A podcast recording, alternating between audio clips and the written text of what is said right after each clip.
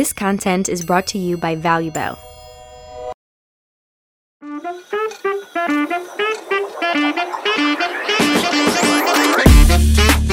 ברוכים הבאים לכושר ואושר, תוכנית אירוח בנושא כושר, תזונה, שינה ו mindset. אני מאמין שבכולנו מסתתר אדם גדול יותר ממי שאנחנו היום, רק לפעמים קשה לנו למצוא את הדרך לשם. בתוכנית אני אארח מאמנים, מדריכים, אנשי מחקר וספורטאים, והם ישתפו את מסקנות התרגול, העשייה והמחקר שלהם, ויספקו טיפים ותובנות בנוגע לניהול אורח חיים ספורטיבי, שיעזור לנו להיות הגרסה הכי טובה של עצמנו. אני גל בוקר, בואו נתחיל. אהלן לכולם. טוב, אז היום אנחנו נמצאים עם ורד בוסקילה, שייטת אולימפית ומחברת הספר החדש, המזונה, הסיפורים האפלים מאחורי התהילה האולימפית. ורד, מה קורה? איזה כיף שאת איתנו. לגמרי. מה קורה? הכל יש.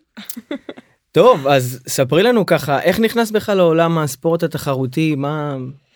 איך זה קרה? אמ, אני תמיד מספרת שאני איכשהו טעות של המערכת, ולא נולדתי וגדלתי להיות אה, ספורטאית אולימפית, בטח לא אלופת עולם וכאלה, אמ, אבל התגלגלתי לזה. התחלתי כילדה בחוג שיט בבת ים, ואהבתי את זה ממש. אמ, ותוך כדי תנועה, למרות שלא לא התחלתי כאיזה כישרון אה, שלא נראה בשטח, אה, לפחות לא לתפיסתי ולא איך שאני זוכרת את ההתחלה שלי. היו תמיד אה, בנות אה, מוכשרות וטובות ממני מסביבי, אבל משהו ביצר ההישרדותי שלי כנראה היה קצת מעל הממוצע, וכל שנה פרשו עוד כמה. ואיכשהו אני נשארתי. מה- מה גרם לך להמשיך? Um, אני לא יודעת, אני חייבת להודות שגם תוך כדי, בג- בגיל הצעיר אף פעם לא התעכבתי על זה, זה הכל היה נראה לי מובן מאליו, זה היה נראה לי מובן מאליו שאני הולכת שלוש פעמים בשבוע לחוג, וכל סוף שבוע, וזה היה נראה לי מובן מאליו שאחרי שנשארתי הילדה היחידה בבת ים, אה, לעבור לתל אביב בגיל מאוד צעיר, והיה נראה לי מובן מאליו שגם אם ההורים שלי לא מסיעים אותי אז אני אמצא את הטרמפים. וזה בסדר לחכות בתחנת אוטובוס ביום שבת עד שתצא השבת כדי שיחזרו אוטובוסים לחזור הביתה וכאילו היום אני מבינה שזה כנראה היה הכוח שלי. זה שפשוט לא ממש ראיתי את האתגרים האלו את המכשולים האלו פשוט עשיתי מה שרציתי. כשראית את אה, הבנות נופלות אחת אחרי השנייה, לא שאלת עצמך, רגע, אני במקום הנכון, אני... לא, אני גם חושבת שלא, אני חושבת שזה קצת מתחבר עם האופי שלי האמת, אני, אני לא, כשקשה, גם כשקשה לי, אני לא רואה את הקושי במיידי, הרבה פעמים אני רואה אותו אחרי. דווקא ככל שאני מתבגרת, שאני מנסה לעבוד על להיות יותר קרובה לעצמי ומחוברת ו, ולהרגיש את מה שאני חווה, אז אני יותר חווה קושי, אני יותר רואה אותו בזמן אמת. אבל כשאני מסתכלת על הקריירה שלי כספורטאית, רוב הזמן הייתי כל מה שהגיע מולי הייתי כזה ממשיכה הלאה, לא ממש מתעכבת על זה.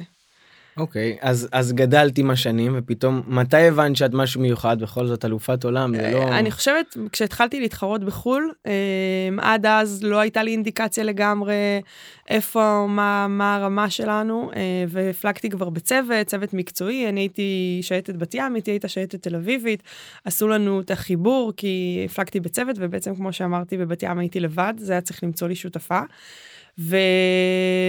ועברתי לה- להתאמן בתל אביב, ואנחנו, זה היה חיבור מאוד מאוד טוב, ראו את זה מההתחלה, ולא הבנו עד כמה. וכשנסענו לאליפות עולם לבוגרות, שזו הייתה בערך התחרות השנייה שלי ב- בחו"ל, באיזה כזה, גיל היית? הייתי בת 15, וואו. אמ, זכינו במקום הראשון, ו- ואז הפכנו להיות אלופות עולם, שזה היה לגמרי Game Changer במובנים. בגיל בין, אמ, 15 אני הייתי להיות בת אלופת 15 עולם. וחצי והיא 16 וחצי, תחשוב על החזרה לבת ים. יואו. בזמן היה- שהחברות שלך, מה עושות בזמן הזה? לומדות אה, לבגרות? בכיתה ט', אתה אה, יודע, מתעסקות בבנים. ומה. הוא אמר לי ומה הוא עשה לי. א- איך היו באסה שהוא לא התגובות חזר אליי. שחזרת? אה, מטורפות, חסרות פרופורציה לחלוטין. אני מספרת על זה בספר כאילו הבאנו הסכם שלום, זה היה לא יאומן, הגענו לשדה תעופה מלא אנשים וכלי תקשורת, אתה יודע, וראשי ממשלה בטלפון, וטקסים וכל האירוע. אה, היה מאוד כיף, גם הטקס, זכיתי לטקס של אליפות עולם מאוד מאוד מכובד, עם במה ענקית וההמנון והפודיום היה, אתה יודע, כראוי. זה היה מאוד, אה, מאוד אה, מחמם את הלב, וזה זיכרון טוב עד היום, וזה ללא ספק סימן את ההתחלה של החיים המקצועיים שלי בהמשך. זאת אומרת, זה היה ברור שאני הולכת להמשיך במסלול של להיות ספורטאית. עד שנים מאוד מאוד מאוחרות, מעולם אפילו לא ניהלתי עם עצמי שיחה של אולי אני רוצה לעשות משהו אחר. וואו.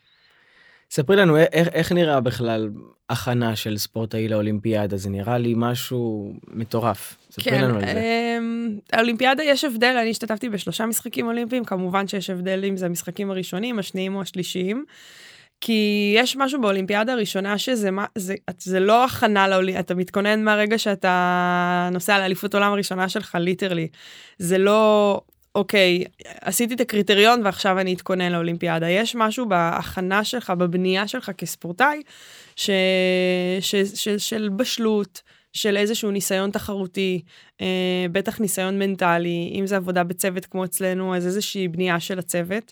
ההכנה לאולימפיאדה עצמה היא קורית, אתה יודע, לקראת הסוף אנחנו גוזרים סוג של לו"ז אחורה כזה, משהו כמו שנתיים, שלוש, תחרויות מטרה, שזה אליפויות עולם ואירופה בדרך כלל, שם אנחנו צריכים להשיג את הקריטריון לאולימפיאדה, ואחרי שהשגנו את הקריטריון, אנחנו נכנסים בדרך כלל לשנה האולימפית, ששוב, האירוע השיא שלנו זה המשחקים האולימפיים, וגוזרים אחורה איזשהו לו"ז. שהוא מתחלק בין תחרויות מטרה לתחרויות הכנה, אה, בין עונת הכנה גם ברמת האימונים, אנחנו בוחרים את היריבי אימון שאנחנו רוצים אה, לעשות איתם את הדרך, זה מאוד, בשייט זה מאוד שונה מענפים אחרים, כי כל אולימפיאדה זה תנאי ים אחרים. אז אם יש לנו תנאי ים שהם מאוד קיצוניים ברוח קלה, אז אתה תבחר את היריבי אימון שהם חזקים בתנאים האלו, ולהפך, רוח חזקה, תבחר אה, נגיד קמפיין של לונדון, התאמנו עם ההולנדיות, שהיא החברה הכי טובה שלי, שהיא אלופת עולם חמש פעמים, זה התנאים שלה, ידענו, אנחנו רוצות להיצמד אליה. קמפיין של בייג'ין, רוח קלה, הייתה, היה איזה צוות שוויצריות שהיו מאוד מאוד טובות בתנאים האלה, אז נוסעים חודשים ארוכים בחו"ל, אם זה סן טרופה, אם זה כל מיני מקומות כאלה שזה תנאים דומים. פשוט מתאמנים אה, גם ברמה הטכנית וגם ברמת התחרויות. וזה לא קשה להיות בסביבה כזאת תחרותית, היא אלופת עולם חמש פעמים והיא כן. שלוש פעמים, איך? אה, זה קצת, אה, כשאתה בוחר את החיים האלו, אתה יודע, זה עם אי אפשר? כל כך לברוח מזה. אה, אני גיליתי על עצמי כספורטאית שדווקא כשאני מקיפה את עצמי ב... אה, נשים בעיקר אה, מתחרות שלי אפילו אה, זה רק עושה לי טוב יותר. החברות הכי טובות שלי היו המתחרות שלי שגם היו בתפקיד שלי בסירה אחרת ההולנדית האשת צוות הברזילאית האשת צוות האיטלקיה האשת צוות. לחתונה שלי הגיעו נשות צוות מכל העולם. זה עשה לי טוב זה השאיר אותי חדה זה השאיר אותי זה כל הזמן גרם לי לרצות להיות יותר ויותר הישגית. אבל uh, כל אחד מוצא את הבריחות שלו, אני דווקא באופן יחסי הייתי ספורטאית קצת בעייתית בקטע הזה. למה בעייתית? Uh, אני, אני לא יודעת, היום אני מקשרת את זה לזה שאני מזל תאומים, אבל אני כאילו קצת שני אנשים, בגדול. מה זה אומר? יש את ורד הספורטאית שתמיד הייתה סופר מכוונת ומאוד מהודקת לרעיון, ה-reason why שלי היה מאוד ברור מהרגע שהתחלתי לשוט ועד שפרשתי, תמיד ידעתי למה אני עושה את זה. למה עשית את זה? כי זה פשוט עשה אותי הכי שמחה שיכול להיות במובן של אה, להרגיש ייחודית, אה, עם, עם תחושת מסוגלות, אה, להביא לידי ביטוי כמו זמר ששר, כמו שף שמבשל, כמו, זה פשוט אתה, זה מבפנים. אה, וכשיש לך reason why כזה חזק כל החיים, אתה לא מנהל שיחה עם עצמך כל כך של, לא היה לי את הבלבלות האלה של מה אני רוצה לעשות, אה, צבא, אחרי צבא, לא, זה תמיד היה מאוד ברור. אמ, אז, אז הריזן וואי היה מאוד מאוד חזק, אני לא זוכרת איך הגענו לזה אבל. איך הגענו ל... דיברנו על סביבה ועל תחרות ועל uh, שני אנשים. אה נכון, אוקיי. הנה, אתה- חיברתי אתה לך. מחובר, שני אנשים. אז היה אותי בתוך זה ספורטאית, והיה אותי ש- שמאוד אהבתי קצת לבלות ולשתות. אפשר גם וגם?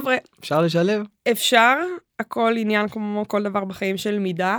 Um, אני חושבת שהסיפור שלי היה טיפה אחר גם כספורטאית, כי חוויתי איזושהי מערכת יחסים מאוד אינטנסיבית עם מאמן, um, שגידל אותי מגיל שמונה עד שפרשתי, הייתי עם אותו מאמן, שמצד אחד לימד אותי כל מה שאני יודעת, נתן לי את כל הכלים, דחף, זיהה, אתה יודע, ממש היה גם האבא, גם המאמן, הכל, ומצד שני, Um, היה מאוד אגרסיבי, עם uh, המון משחקי שליטה, עם סגנון שפה שלא היה עובר היום, um, שלא ממש נתן לי לנשום. והדרך שלי להתמודד עם הדבר היה לברוח.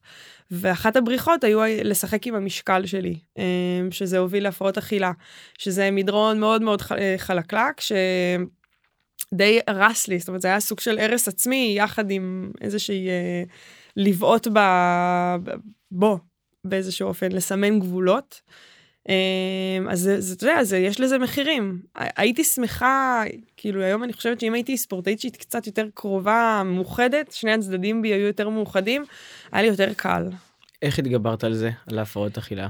Uh, קודם כל זה היה תהליך מאוד מאוד ארוך, זה לא היה, זה לא קרה ביום, אבל אני יכולה להגיד לך שיש משהו, יש קטע עם הפרעות אכילה שיש את השלב של עד שאתה מכיר בעובדה שיש לך, לך או לך הפרעות אכילה, שזה לוקח זמן, לפעמים שנים.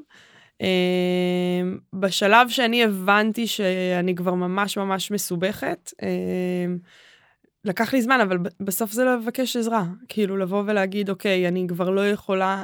לי זה גם קרה מאוד קרוב לאולימפיאדה השנייה שלי, לקראת בייג'ין. כבר זכינו בקריטריון האולימפי והייתי, הגעתי לאיזשהו, להתמוטטות עצבים מאוד מאוד קיצונית, שהובילה לזה שאמרתי, אוקיי, לא רוצה אולימפיאדה. אם זה המחיר הנפשי שאני צריכה לשלם כדי להגיע, אז אני, אז אני לא רוצה. אגב, זה לא, לא חייב, זה לא מחירים נפשיים שספורטאים אמורים לשלם. אמ, אבל הנסיבות אצלי היו מאוד קיצוניות, וזה היה מה שנקרא rock bottom, התחתית, התחתית, התחתית, שרק שם, כשהתחלתי לקחת איזושהי שליטה על, על החיים שלי ולהחליט, אוקיי, אז אני צריכה לרדת במשקל, אבל אני אחליט איך, ואני אחליט מה אני אוכלת ואיך אני אוכלת, ואני אהיה חלק מהתהליך, רק אז התחלתי אמ, היה לי את האומץ להתמודד. עד אז בעיקר ברחתי. למה הרגשת שאת חייבת לרדת במשקל, או בגלל אותו מאמן, או בגלל אמ, הספורט? קודם כל, כי הספורט, הענף שלי והתפקיד שלי חייב שאני אהיה במשקל מסוים. ואני כל הזמן שיחקתי סביב זה, הייתי עולה ויורדת, וזה היה צומות של שבועיים שלושה לא לאכול שום דבר, וואו. וזה היה להיות לבולמוסי אכילה שאכול כל דבר ש... שעובר לידי. אמ, פערים של 15-17 קילוגרם במשקל, מאוד קיצוני. הרס עצמי מאוד uh, גדול, uh, כאילו תחושה מאוד uh, קשה של, uh, אם דיברתי בהתחלה על מסוגלות, אז אפס מסוגלות. Uh, לא אהבתי את עצמי, לא הערכתי את עצמי, לא ראיתי את עצמי כמודל לחיקוי uh, ומעוררת השראה כמו שאחרים ראו אותי. והפער הזה של איך שאנשים אחרים תפסו אותי לאיך שאני תפסתי את עצמי היה מאוד מאוד הרסני. וכל הסיפור שלו, הפרעות אכילה מבחינתי זה עניין הבושה. והסתובבתי כל הזמן עם המון המון בושה ואשמה, וזה מחלחל ולוקח אותנו למקומות מאוד מאוד טוב, לא טובים ורחוקים. אמ, וזה פשוט הסיט אותי מה, מהדברים החשובים. גם שם הרגשת שאנשים, זאת אומרת שהיית באולימפיאדה או בתחרות, הרגשת מסוגלות, אני יכולה והכל, או ש... זה, זה, זה עדיין היה אותה ורד של הפרעות אכילה ואותה בושה ואותה אז, אשמה. אז עכשיו שאני חושבת על זה, שאלת בעצם איך התגברתי, אז אני אומרת, ההתגברות זה לא היה ביום אחד, אבל זה איזשהו תהליך, וברגע שהתגברתי על הבושה, והייתי מסוגלת לבוא ולהגיד, אוקיי, אני צריכה, אני כאילו הייתי מסוגלת להיות יותר פגיעה כלפי אנשים אחרים, כמו המאמן כושר שלי, כמו אנשים שהם בסביבה המקצועית שלי, לבוא ולבקש את העזרה הזאת, אז התחלתי אה, להתגבר על זה, ואז לאט לאט, ככל שעבר הזמן, אמ, יותר ויותר אהבתי את עצמי, יותר ויותר הייתי בהבנה של להסתכל על החוזקות שלי, ולא כל הזמן להיות המבקרת הכי גרועה של עצמי. אמ, וכמובן, כש, כשפרשתי מהספורט, אז זה אפשר לי טיפה להתרחק מהסביבה הזאת שהקיפה אותי, שחנקה אותי. ולהכיר את עצמי מחדש, והיום אני אמזונה, לא סתם קראתי לספר שלי אמזונה, כי היום אני מרגישה ש... אני מסוגלת לראות את כל מה שעברתי ולהגיד וואו איזה אדירה את איזה אלופה את איזה מהממת את כל הכבוד צריך כאילו דברים שלא הייתי מסוגלת להגיד לעצמי וואו. תוך כדי. מדהים. מה יש לך היום להגיד לאותם נערות או נערים שסובלים מהפרעות אכילה בין אם הם בספורט תחרותי כן. ויש להם מאמנים ובין אם לא. מה, מה הם ש... יכולים לעשות כדי אולי למנוע את מה. כן, שקרה לך? אני חושבת שמה שמשותף לכולנו, חשוב להבין שהפרעות אכילה אצל ספורטאים או אנשים מאוד הישגיים, זה קצת שונה מדימוי גוף שלילי שמתפתח להפרעות אכילה אצל בני נוער, מה שאנחנו מכירים. אמ, אבל בעיקר יש משהו משותף גם בבושה הזאת שדיברתי עליה וגם באהבה העצמית, או ה... היכולת להיות האוהדת מספר אחת של עצמך. ו... וזה לדעתי אולי הדבר שאני אני גם מדברת על זה הרבה עם ספורטאיות צעירות. אה, זה בסדר לרצות להיות הכי טובה בעולם, אבל חשוב מאוד גם לשמור על עצמנו. ו... ולהיות בסביבה של אנשים שרוצים, ששואלים אותנו אם אנחנו מרגישים בטוחות, אם אנחנו מרגישות בטוחות, מוגנות, אם טוב לנו. אמ, כל הנושא של אה, בריאות מנטלית היום, מסימון ביילס שפיצצה את זה עכשיו בטוקיו על הבמה הכי גדולה בעולם. אמ, זה, זה, זה צף, אנחנו בעידן כזה שמאווררים את הדברים, מדברים גם על הקשיים, גם על הכישלונות, אמ, ולהתחבר למקום הזה, לא לפחד ממנו. אני חושבת שיש משהו בספורטאים שהם, שהחוסן המנטלי הזה שיש לנו הוא לא סתם, אנחנו פשוט מאומנים בליפול, מאומנים בלהיכשל. ולהבין איזה כוח זה, ולא, ולא לפחד מזה, ולא, כאילו, לא לה, להלקות את עצמנו. לגמרי. לגמרי. דיברת מקודם על אה, אולימפיאדת בייג'ין, אה, הגעת שם למקום הרביעי, את יכולה קצת לשתף אותנו איך מתמודדים עם תחושת הכמעט, זה, זה כל כך קרוב, אבל כן. עוד קצת. כל מי ששומע שסיימתי במקום הרביעי זה קטע כזה יש להם יש יש קולות כאלה של אה, עוד קצת. זה כזה קרוב זה כזה כמעט. אמ, אפילו יש אנשים שאמרו אה, זה המקום הכי גרוע שאפשר להגיע אליו בעולם רביעי. יש מלא אנשים שחושבים שמקום רביעי זה הכי גרוע בעולם כי בגלל הכמעט הזה. אמ, אז אני באה להגיד לאותם אנשים.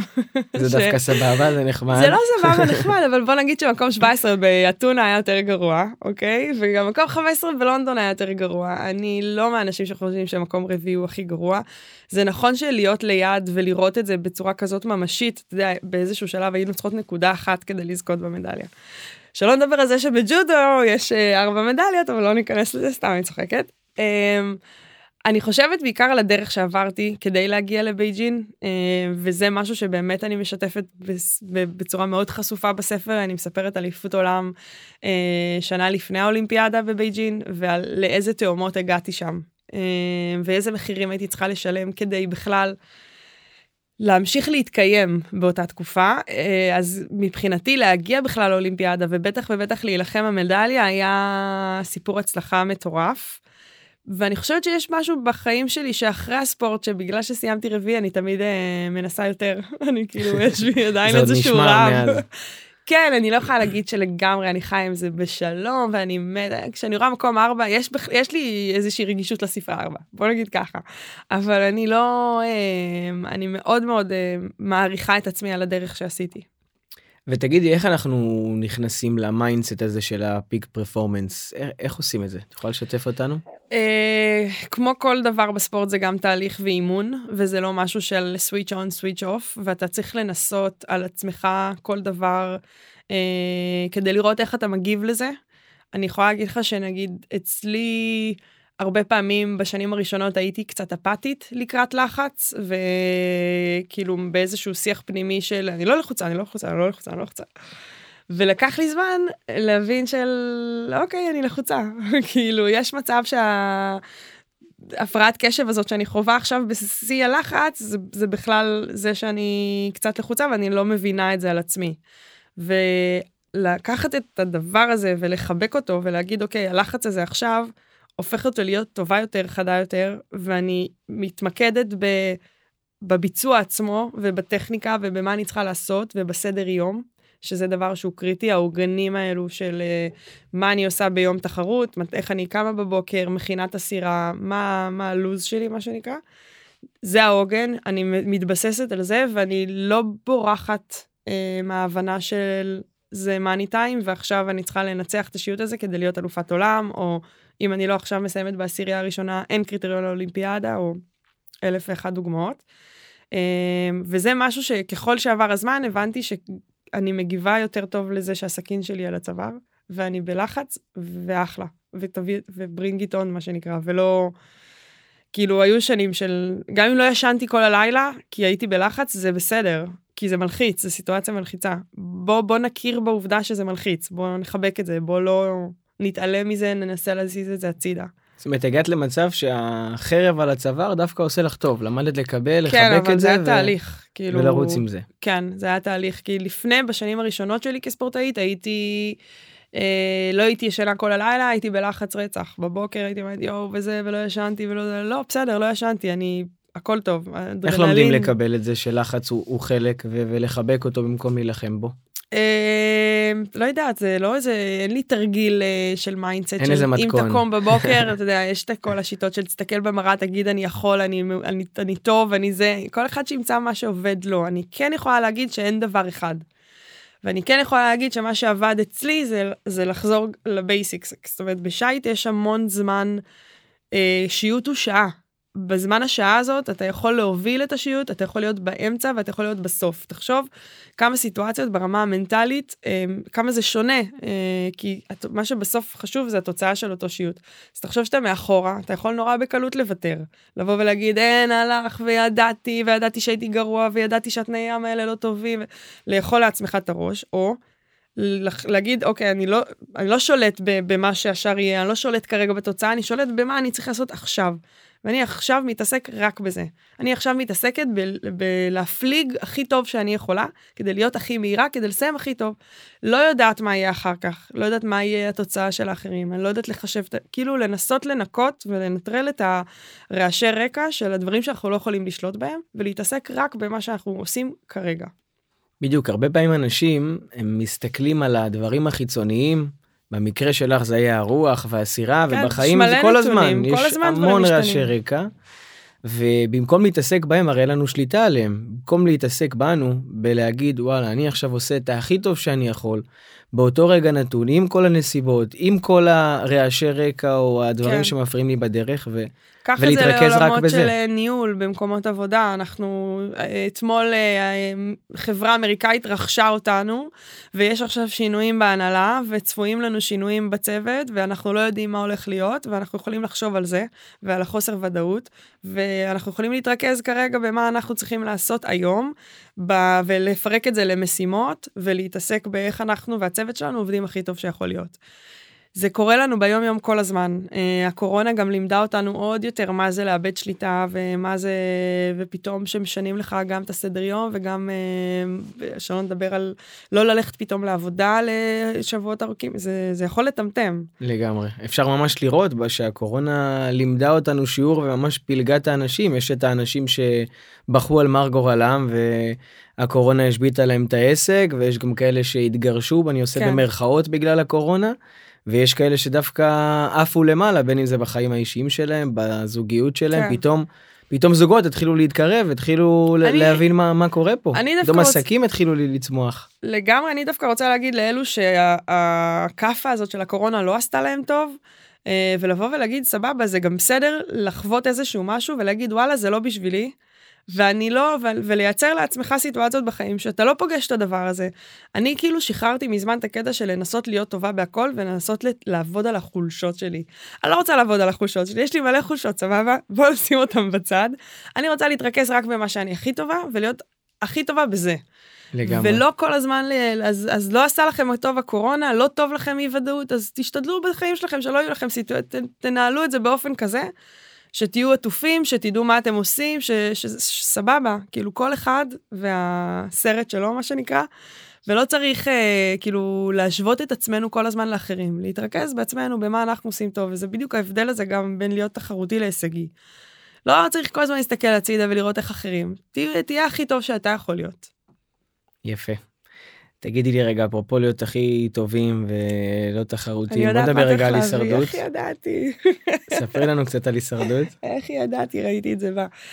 אה, הישרדות, וואי, אגב, ללכת לחוויות שאתה יודע שהן לא, לא מתאימות לך יותר. לא בוא נגיד שהיה נחמד, אבל אני לא אסע להישרדות שוב, כנראה. וואלה חוויה מטורפת מטורפת על האי, אני חושבת שלא תהיה לי עוד חוויה כזאת, ורק בשביל הדבר הזה היה שווה לנסוע. אני מרגיש אבל יש פה אבל, כי זה נורא...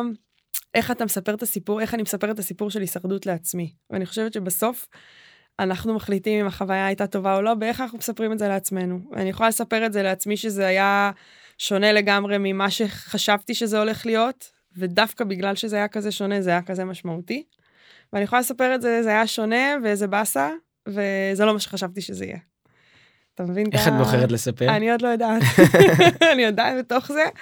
אני כן, אני כן חושבת שהייתה לי שם, היו לי שם כל מיני אה, תובנות על עצמי, היו לי שם כל מיני רגעים ש, שבטח גם החוויה של להיות שם והחוויה של לצפות זה שני דברים שונים. החוויה של להיות שם 50 ימים מנותק לחלוטין. גם מהמשפחה, גם מכל דבר שאתה מכיר, גם מהטלפון, אתה יודע, דבר שדי מנהל אותנו היום, זה היה החוויה הכי רוחנית נראה לי שהייתה לי, והכי, הייתי הכי קרובה לאלוהים, כזה. כי יש שם ממש רגעים של אתה והכוכבים.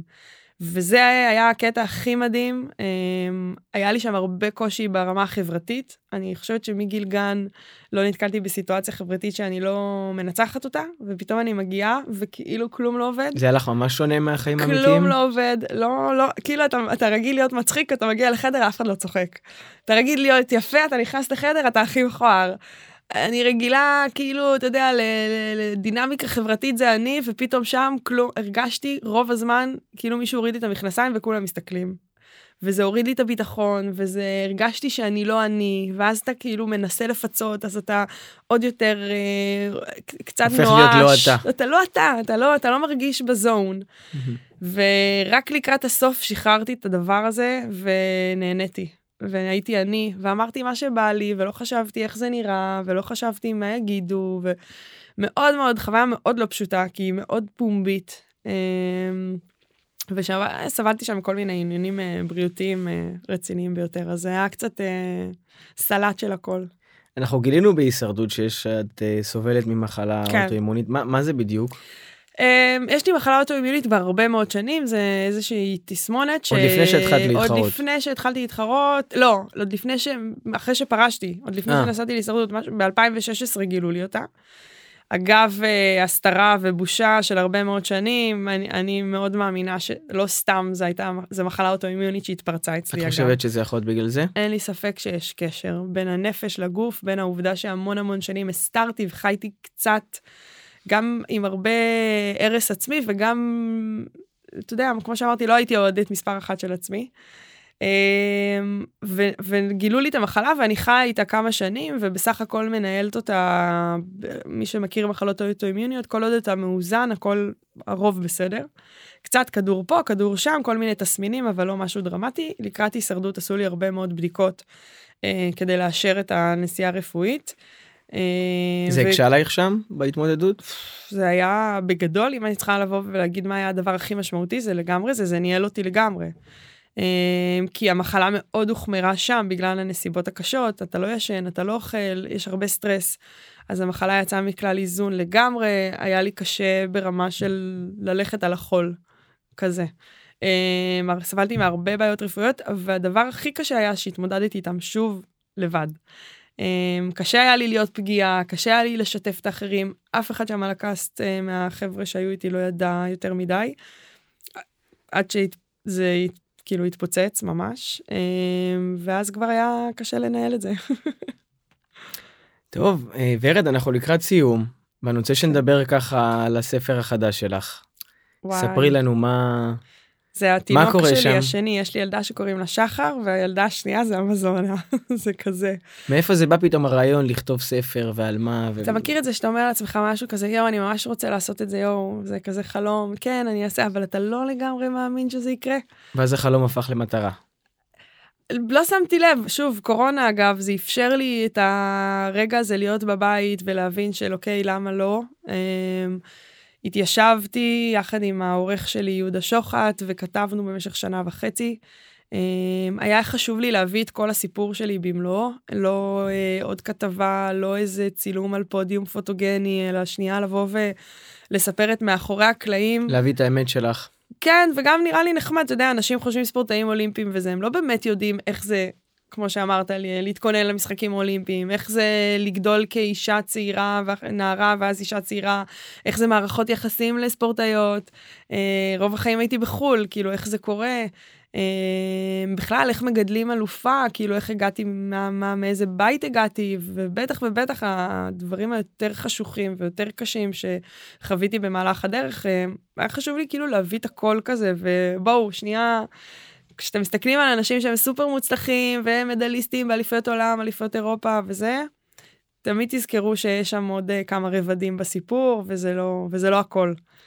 ונגיד מי שמתעסק בספורט, אילו תובנות הוא יכול ללמוד מה, מהספר שלך? קודם כל אני חושבת שהספר שלי מתאים מספורטאים לא ועד. בטטות כורסה רציניות מאוד, שאתה יודע, שמרגישים לפעמים שהם קצת רחוקים מעצמם, או שהם היו רוצים להיות מישהו אחר.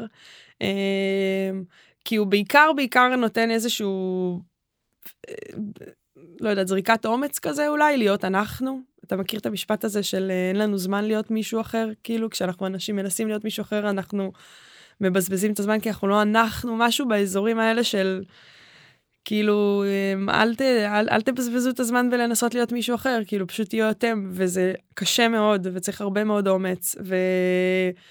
ואני מקווה שבזה שאני עשיתי את זה, כי כשאתה קורא את הספר אתה שומע אותי מדברת, אבל מדברת על הדברים הכי חשוכים, הכי כואבים, הכי קשים.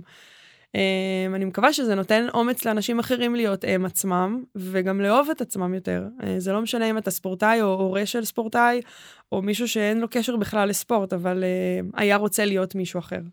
לגמרי. הרבה פעמים אנחנו כל כך מתרכזים בחיים של אחרים, וואי, ספורטאית אולימפית, בטח כל החיים שלה או ורודים. במה שאנחנו לא. נכון, ואז אנחנו כל כך משקיעים בדשא של השכן, ואנחנו לא מתעסקים בלהשקות את הדשא שלנו, ואז הוא, הוא כבר לא נהיה כל הוא כך לא דשא. צומח. בדיוק, איזה מטאפורה. יפה הבאת. לגמרי. איזה עוד תובנות אני יכול אה, לקבל אני חושבת שכן או להורים לא? של ספורטאים יש משהו מאוד מעניין. אה, אחד הדברים ששואלים אותי כל הזמן היום זה איפה היו ההורים שלך. ומאוד קשה לי עם השאלה הזאת, אה, כי אני לא סיפרתי. אני זאת שהסתרתי. אני זאתי שמגיל מאוד קטן זיהיתי שאם אני אביא את הכל הביתה אז כנראה יוציאו אותי מהספורט. אז אני חושבת של איך להיות הורה שהוא מעורב אבל לא מתערב, זה אומנות. כשאנחנו מגדלים ילד לא רק בספורט, ילד מצוין בכל דבר, במוזיקה, ב... ואני חושבת שזה כן נותן איזושהי התבוננות מעניינת על, אה, על הורות, או איך, איפה כן אפשר להתערב, איך, באיזה צורה, באיזה אופן. אני חושבת שהוא מעניין מאוד ברמה המגדרית. אה, ההסתכלות וההתבוננות על אה, ילדה שגידלו אותה כאילו היא בן באיזשהו מקום, ובאיזה איזה מחירים שילמתי בגיל היותר מאוחר.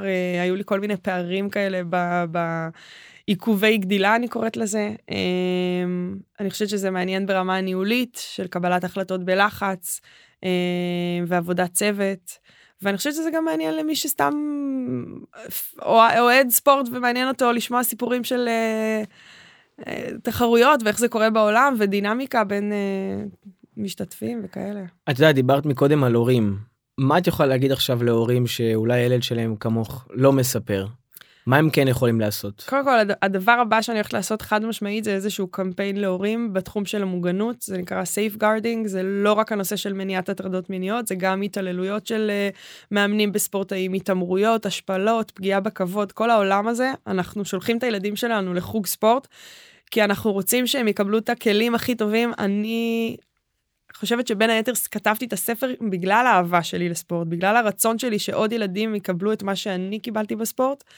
אבל צריך נורא נורא להיזהר מי הבן אדם, זה, זה פלטפורמה כל כך אה, אה, קלה אה, לניצול אפשר לומר, יש שם יחסים שהם מאוד מאוד עדינים.